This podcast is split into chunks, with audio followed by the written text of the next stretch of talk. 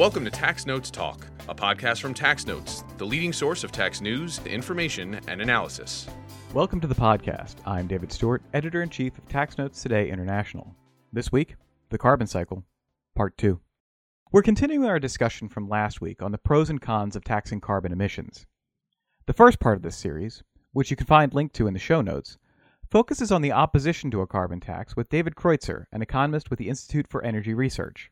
This episode, Part 2, will highlight the arguments in support of such attacks tax with Shuting Pomerleau, a climate policy analyst at the Niskanen Center. For those interested in the background and basics of a carbon tax, check out Part 1 of this series. I'm joined again by Tax Notes contributing editor Marie Sapirie. Marie, welcome back to the podcast. Thank you. I'm glad to be here again. Now, before we get to this week's interview, could you give listeners a brief recap of your interview with David Kreutzer on the cons of a carbon tax? David and I spoke about why he thinks a carbon tax wouldn't be an ideal climate policy. He said that the economic theory behind the carbon tax is compelling, but the reality of implementing a tax isn't. All right, now you recently spoke with someone with a significantly different view on a carbon tax. Could you tell us about your guest and what you talked about?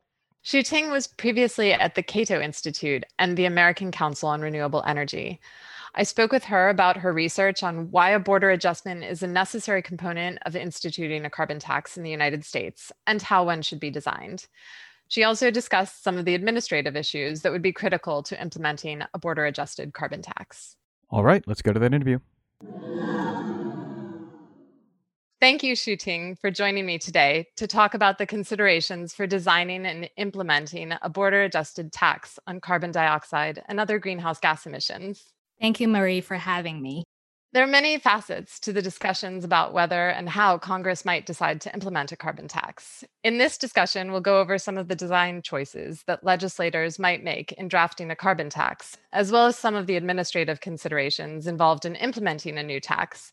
And then we'll look at some of the recent carbon tax proposals. You've written extensively about a feature of the carbon taxes that many economists have identified as an important component of a carbon tax regime a border adjustment. So, to get started, I'd like to have you give us an overview of how a border adjustment works generally and what its role is in implementing a carbon tax.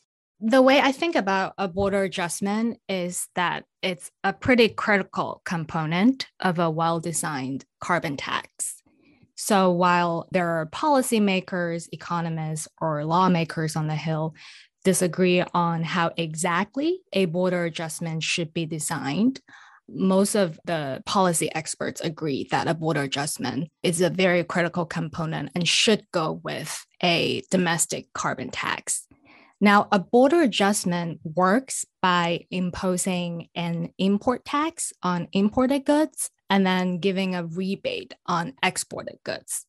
The concept of a border adjustment is really trying to tax all the consumption of goods and services within the jurisdiction based on where they're consumed rather than where they're produced.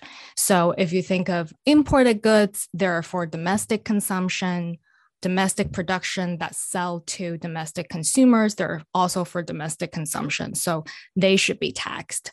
On the other hand, domestic production of goods sold to foreign countries, in terms of exports, they're for foreign consumption, so they should be exempted from a carbon tax. So the, the critical components of a border adjustment is that it should always have an import tax and an export rebate at the same rate as a domestic carbon tax. Turning to the design question, there are several foundational issues that legislators would need to consider in setting up a carbon tax in the United States. And one of those is which goods and services to cover. How should the parameters for designating covered goods and services be defined? And is there a trade off between precision in identifying the carbon content of goods and services and administrability? Yes, that's an excellent question, Marie. So, in an ideal world, right, we would like to enact a border adjustment on all goods and services based on their associated carbon emissions. However, it's actually quite complex and difficult to determine a given product, say like the cell phone you're using, computer you're working on right now, what are the actual carbon emissions associated with a specific product? So, to work around this, some policymakers have actually proposed narrowing down a certain list of goods and services to be eligible under the border adjustment.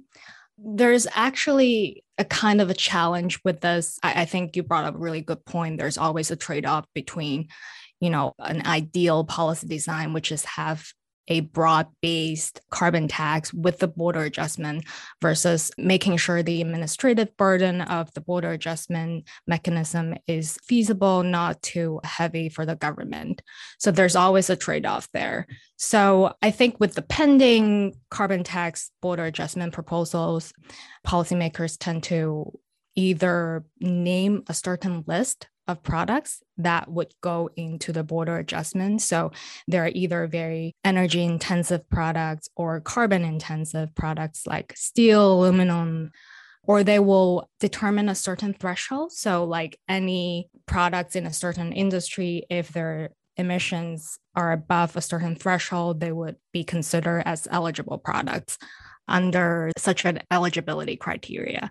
Now, the challenges with that is if the government were to only border adjust a select list of primary goods like steel, aluminum, cement, but not really covering more downstream consumer goods like cars, laptops, cell phones, there might actually be some incentives for corporations to go around the policies and avoid paying for the taxes. I'll give you a quick example. So, say if the United States were to implement a carbon tax right now with a border adjustment that only covered uh, certain primary goods, but not any of the final consumer goods.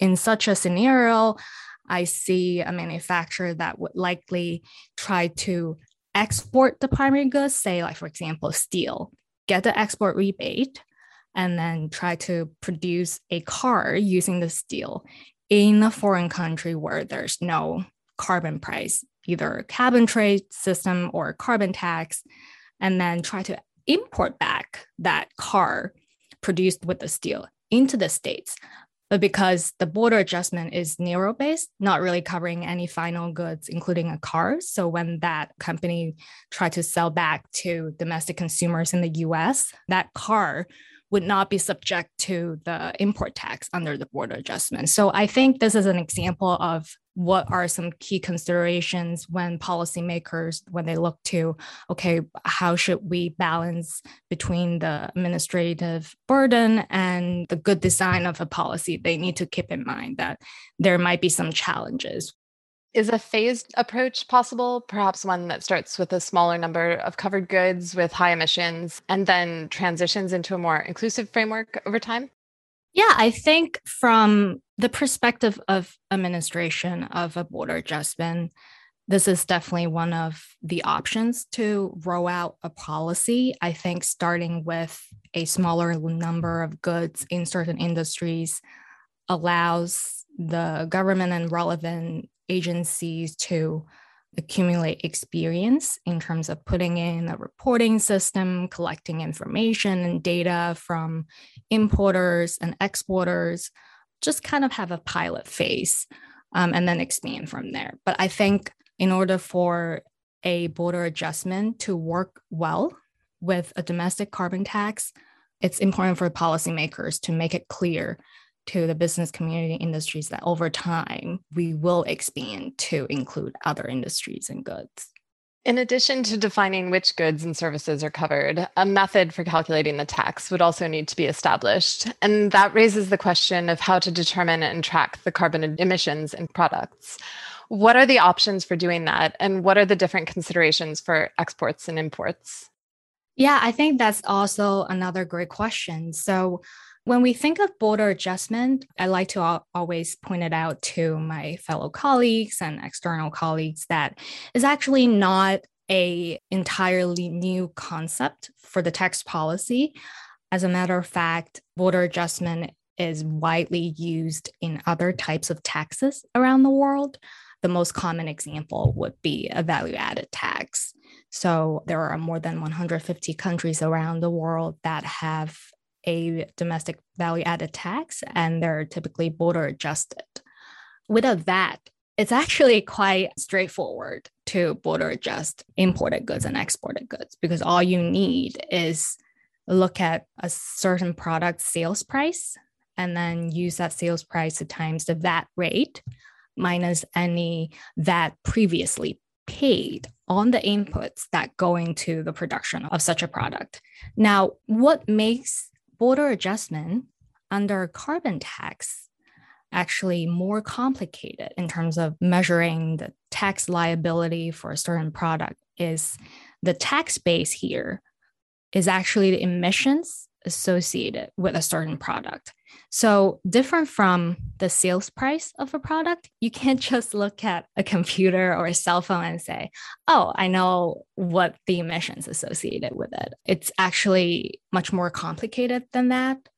So, very smart people, for example, Brian Flannery, a border adjustment expert with the Resources for the Future organization, and his colleagues have actually proposed a tracking framework that's kind of like the credit invoice VAT method to actually track cumulative carbon emissions along supply chains.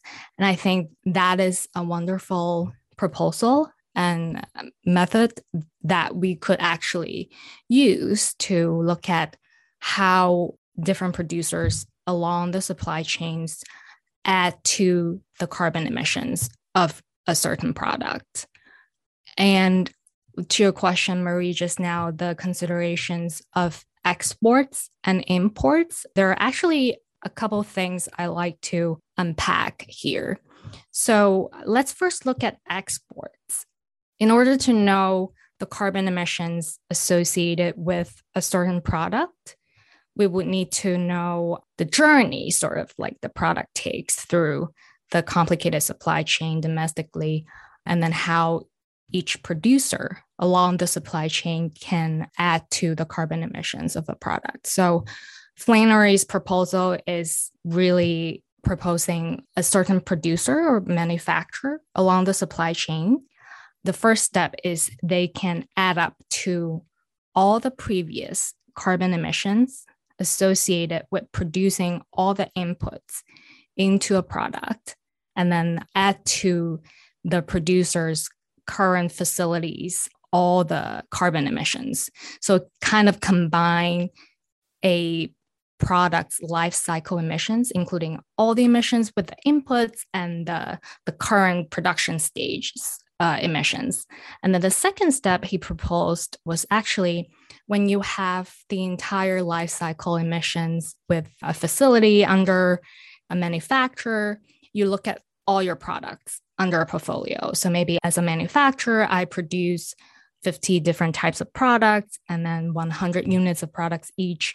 How do I actually apportion the entire life cycle emissions I just talked about to specific type of product and down to the unit. And we're actually talking about product level emissions here. And with this framework, Flannery and his colleagues believe that there is actually a feasible way for the government and companies in the United States to really track a specific product's carbon emissions. And then so when an exporter try to ship a certain product at the border when they leave the United States, the government would know okay, so these are so many emissions associated with the product, and here is the rebate. So that's kind of on the export side. Now it's a little bit more complicated on the import side. And there have been several different proposals on how we can track and measure the carbon emissions with imported products. I think some experts have proposed that we should just, you know, require foreign governments and companies to really comply with this border adjustment, report a specific company's product emissions, and then the US government can go ahead and validate emissions. This is one of the proposal. Another proposal is instead of really looking at all the different imported products actual emissions put such a burden on foreign producers or governments to have them really report emissions let's actually use a like product approach to really link an imported product to a domestically produced product to tax the imported product as if that product was produced in the United States. And there are several benefits and some challenges with that as well. Need a break from glitchy online webinars and networking with others through your computer screen? Then join the National Society of Accountants at the beautiful Hyatt Regency at the Arcade for this year's 75th annual convention in Cleveland, Ohio, from Monday, August 23rd through Thursday, August 26th.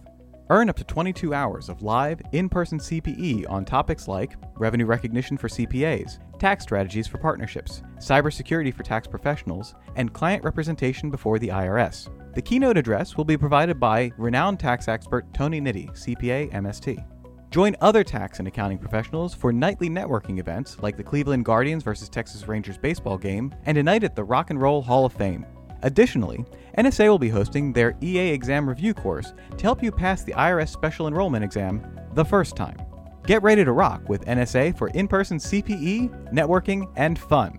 For more information and to register for this convention, visit nsacct.org. That's nsacct.org.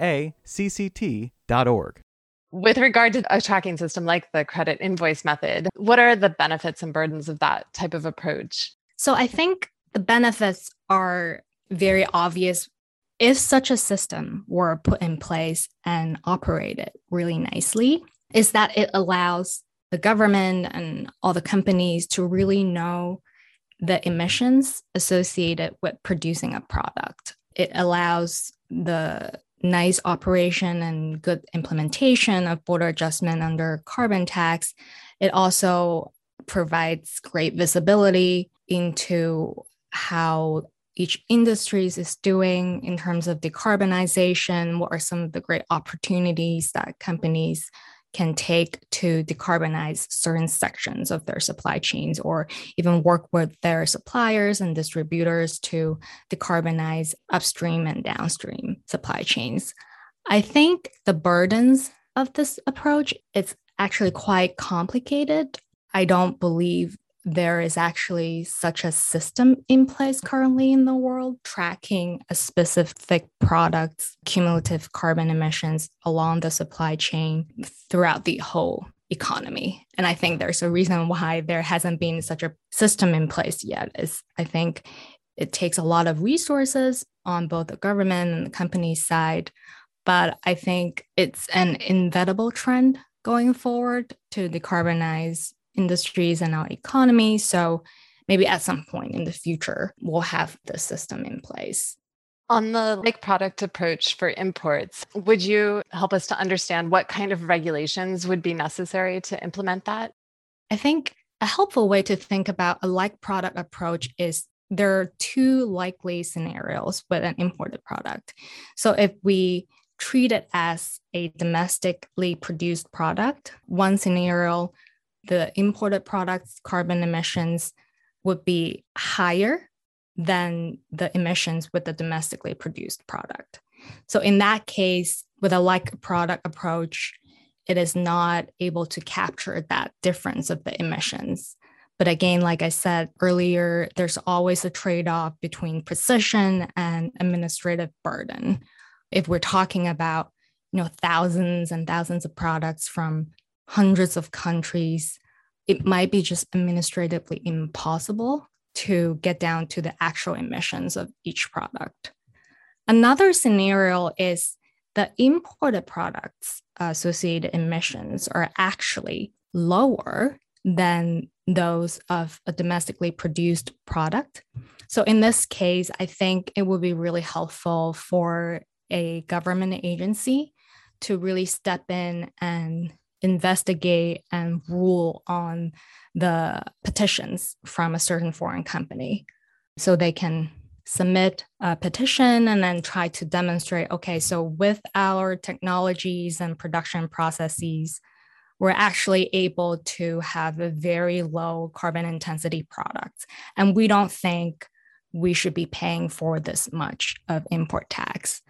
I think Department of Commerce, they have experience in dealing with this kind of petitions or complaints in terms of like anti dumping and countervailing duties. So maybe they are a good candidate for being a designated agency in dealing with the petitions.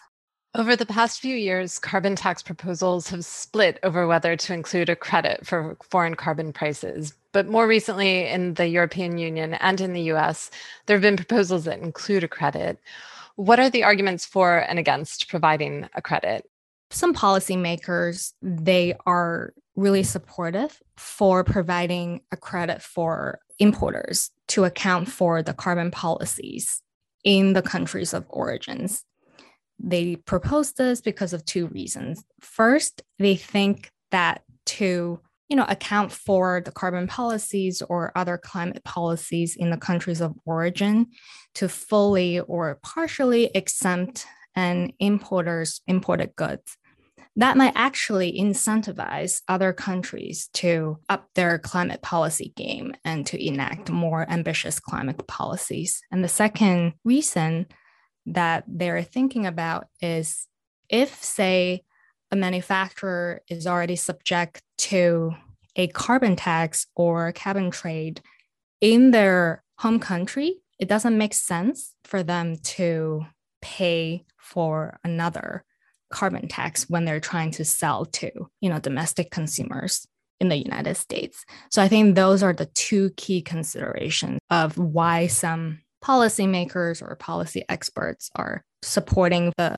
credit approach. Now, there's also another side like policy experts and policymakers, they think we should not provide a credit for any importers actually we are not going to account for any climate policies or carbon price policies in the countries of origin. And based on my research, I am actually against providing a credit for foreign carbon prices. And here are several reasons. The first one is having a differential treatment approach. So, fully or partially exempting some countries' imported products, but not the other countries, would really risk violating the WTO's most favored nation rules. It would be perceived as a discriminatory policy. So, from a legal perspective, this might be really challenging to provide credits for foreign carbon prices. From an administrative perspective, it's also challenging to do so. We're looking at a lot of products from many different countries. It would be a very heavy administrative burden for the US government to determine what a specific product, what kind of a carbon price, or how much of a carbon price it is subject to in their home country. And even if they can easily find a way to determine that, it would still take a lot of resources to you know, monitor and keep track of the updated carbon prices and then keep validating it. Especially for some countries, they're not having an economy wide carbon price. They might give some exemptions to certain producers in certain industries, or they have other policies like regulations, tax incentives, clean energy subsidies. It's actually really difficult to look at a product and say, okay, how much is the production of this product is subject to in terms of a carbon price. Another key consideration under administrative perspective is transshipping would be a huge problem if such a foreign credit approach is adopted in border adjustment. So for example, if say the United States were to implement a carbon tax with border adjustment and determine say these are the 20 countries that would be fully exempted from the border adjustment mechanism. I actually see a scenario in which foreign producers they will try to ship their products to those 20 fully exempted countries and then try to ship the products to the US from those 20 countries. So we call it transshipping like it's not directly shipping the production country to the consumption country, but like through several transshipping points. That's actually a behavior that would be really difficult for the government to prevent or even deter from happening. And another important reason why a foreign credit approach might not be a really good design is from economic approach. If the united states were to just refund any carbon prices already paid in the home country for any importer foreign countries might have an incentive to max out their carbon tax rate so that they can just collect the revenue. So the revenue that would have gone to IRS in the United States would just go to foreign governments. I think from a tax collection standpoint or tax policy design perspective, this is also another challenge. What other considerations are there for designing a border adjusted carbon tax? Yeah, so I think a great consideration that need to be accounted for is compliance with WTO rules. And obviously, border adjustment is really addressing the carbon emissions embedded in international trade. And naturally, countries really need to consider whether the policies or the proposals they put forward are complying with WTO rules or any other trading partners would likely bring a challenge to the WTO organizations. And I think in terms of the compliance with WTO rules, smart people, including Jennifer Hillman and other policy experts, they believe that it is possible to design a carbon border adjustment that is compliant with WTO rules. It generally allows border adjusting taxes in terms of import tax and export rebate, as long as the tax liability is not higher than the tax liability that domestic producers are subject to. So there's a way to make a WTO compliant carbon border adjustment. I think another important consideration is oftentimes some people might be confused with a tariff and a border adjustment. So there are two distinct policies. A tariff is just a standalone import tax, whereas a border adjustment includes a pair of equal rate import tax and export rebate. And the economic impact of the two different policies are very different. And I think that's a key consideration when policymakers, when they're trying to design border adjustment, they need to really look at the policy and and think about what would be the intended and unintended consequences of their proposals. Well, thank you, Ting, for joining the podcast today. Yes, of course. Thank you for having me, Marie. And now, coming attractions. Each week we highlight new and interesting commentary in our magazines. Joining me now is Acquisitions and Engagement Editor in Chief, Paige Jones. Paige, what will you have for us? Thanks, Dave. In Tax Notes Federal, Stephen Curtis and David Chamberlain examined Apple's cost sharing arrangement. Laurie Hellkamp and Alden Delany Morton consider two provisions in U.S. income tax treaties that can cause unfavorable tax results for U.S. taxpayers trying to claim treaty benefits. In Tax Note State, Brian Kirkle considers how PL 86272 should be applied in the context of conversational commerce for EY practitioners examine sales tax compliance and what recent changes in that area mean for businesses.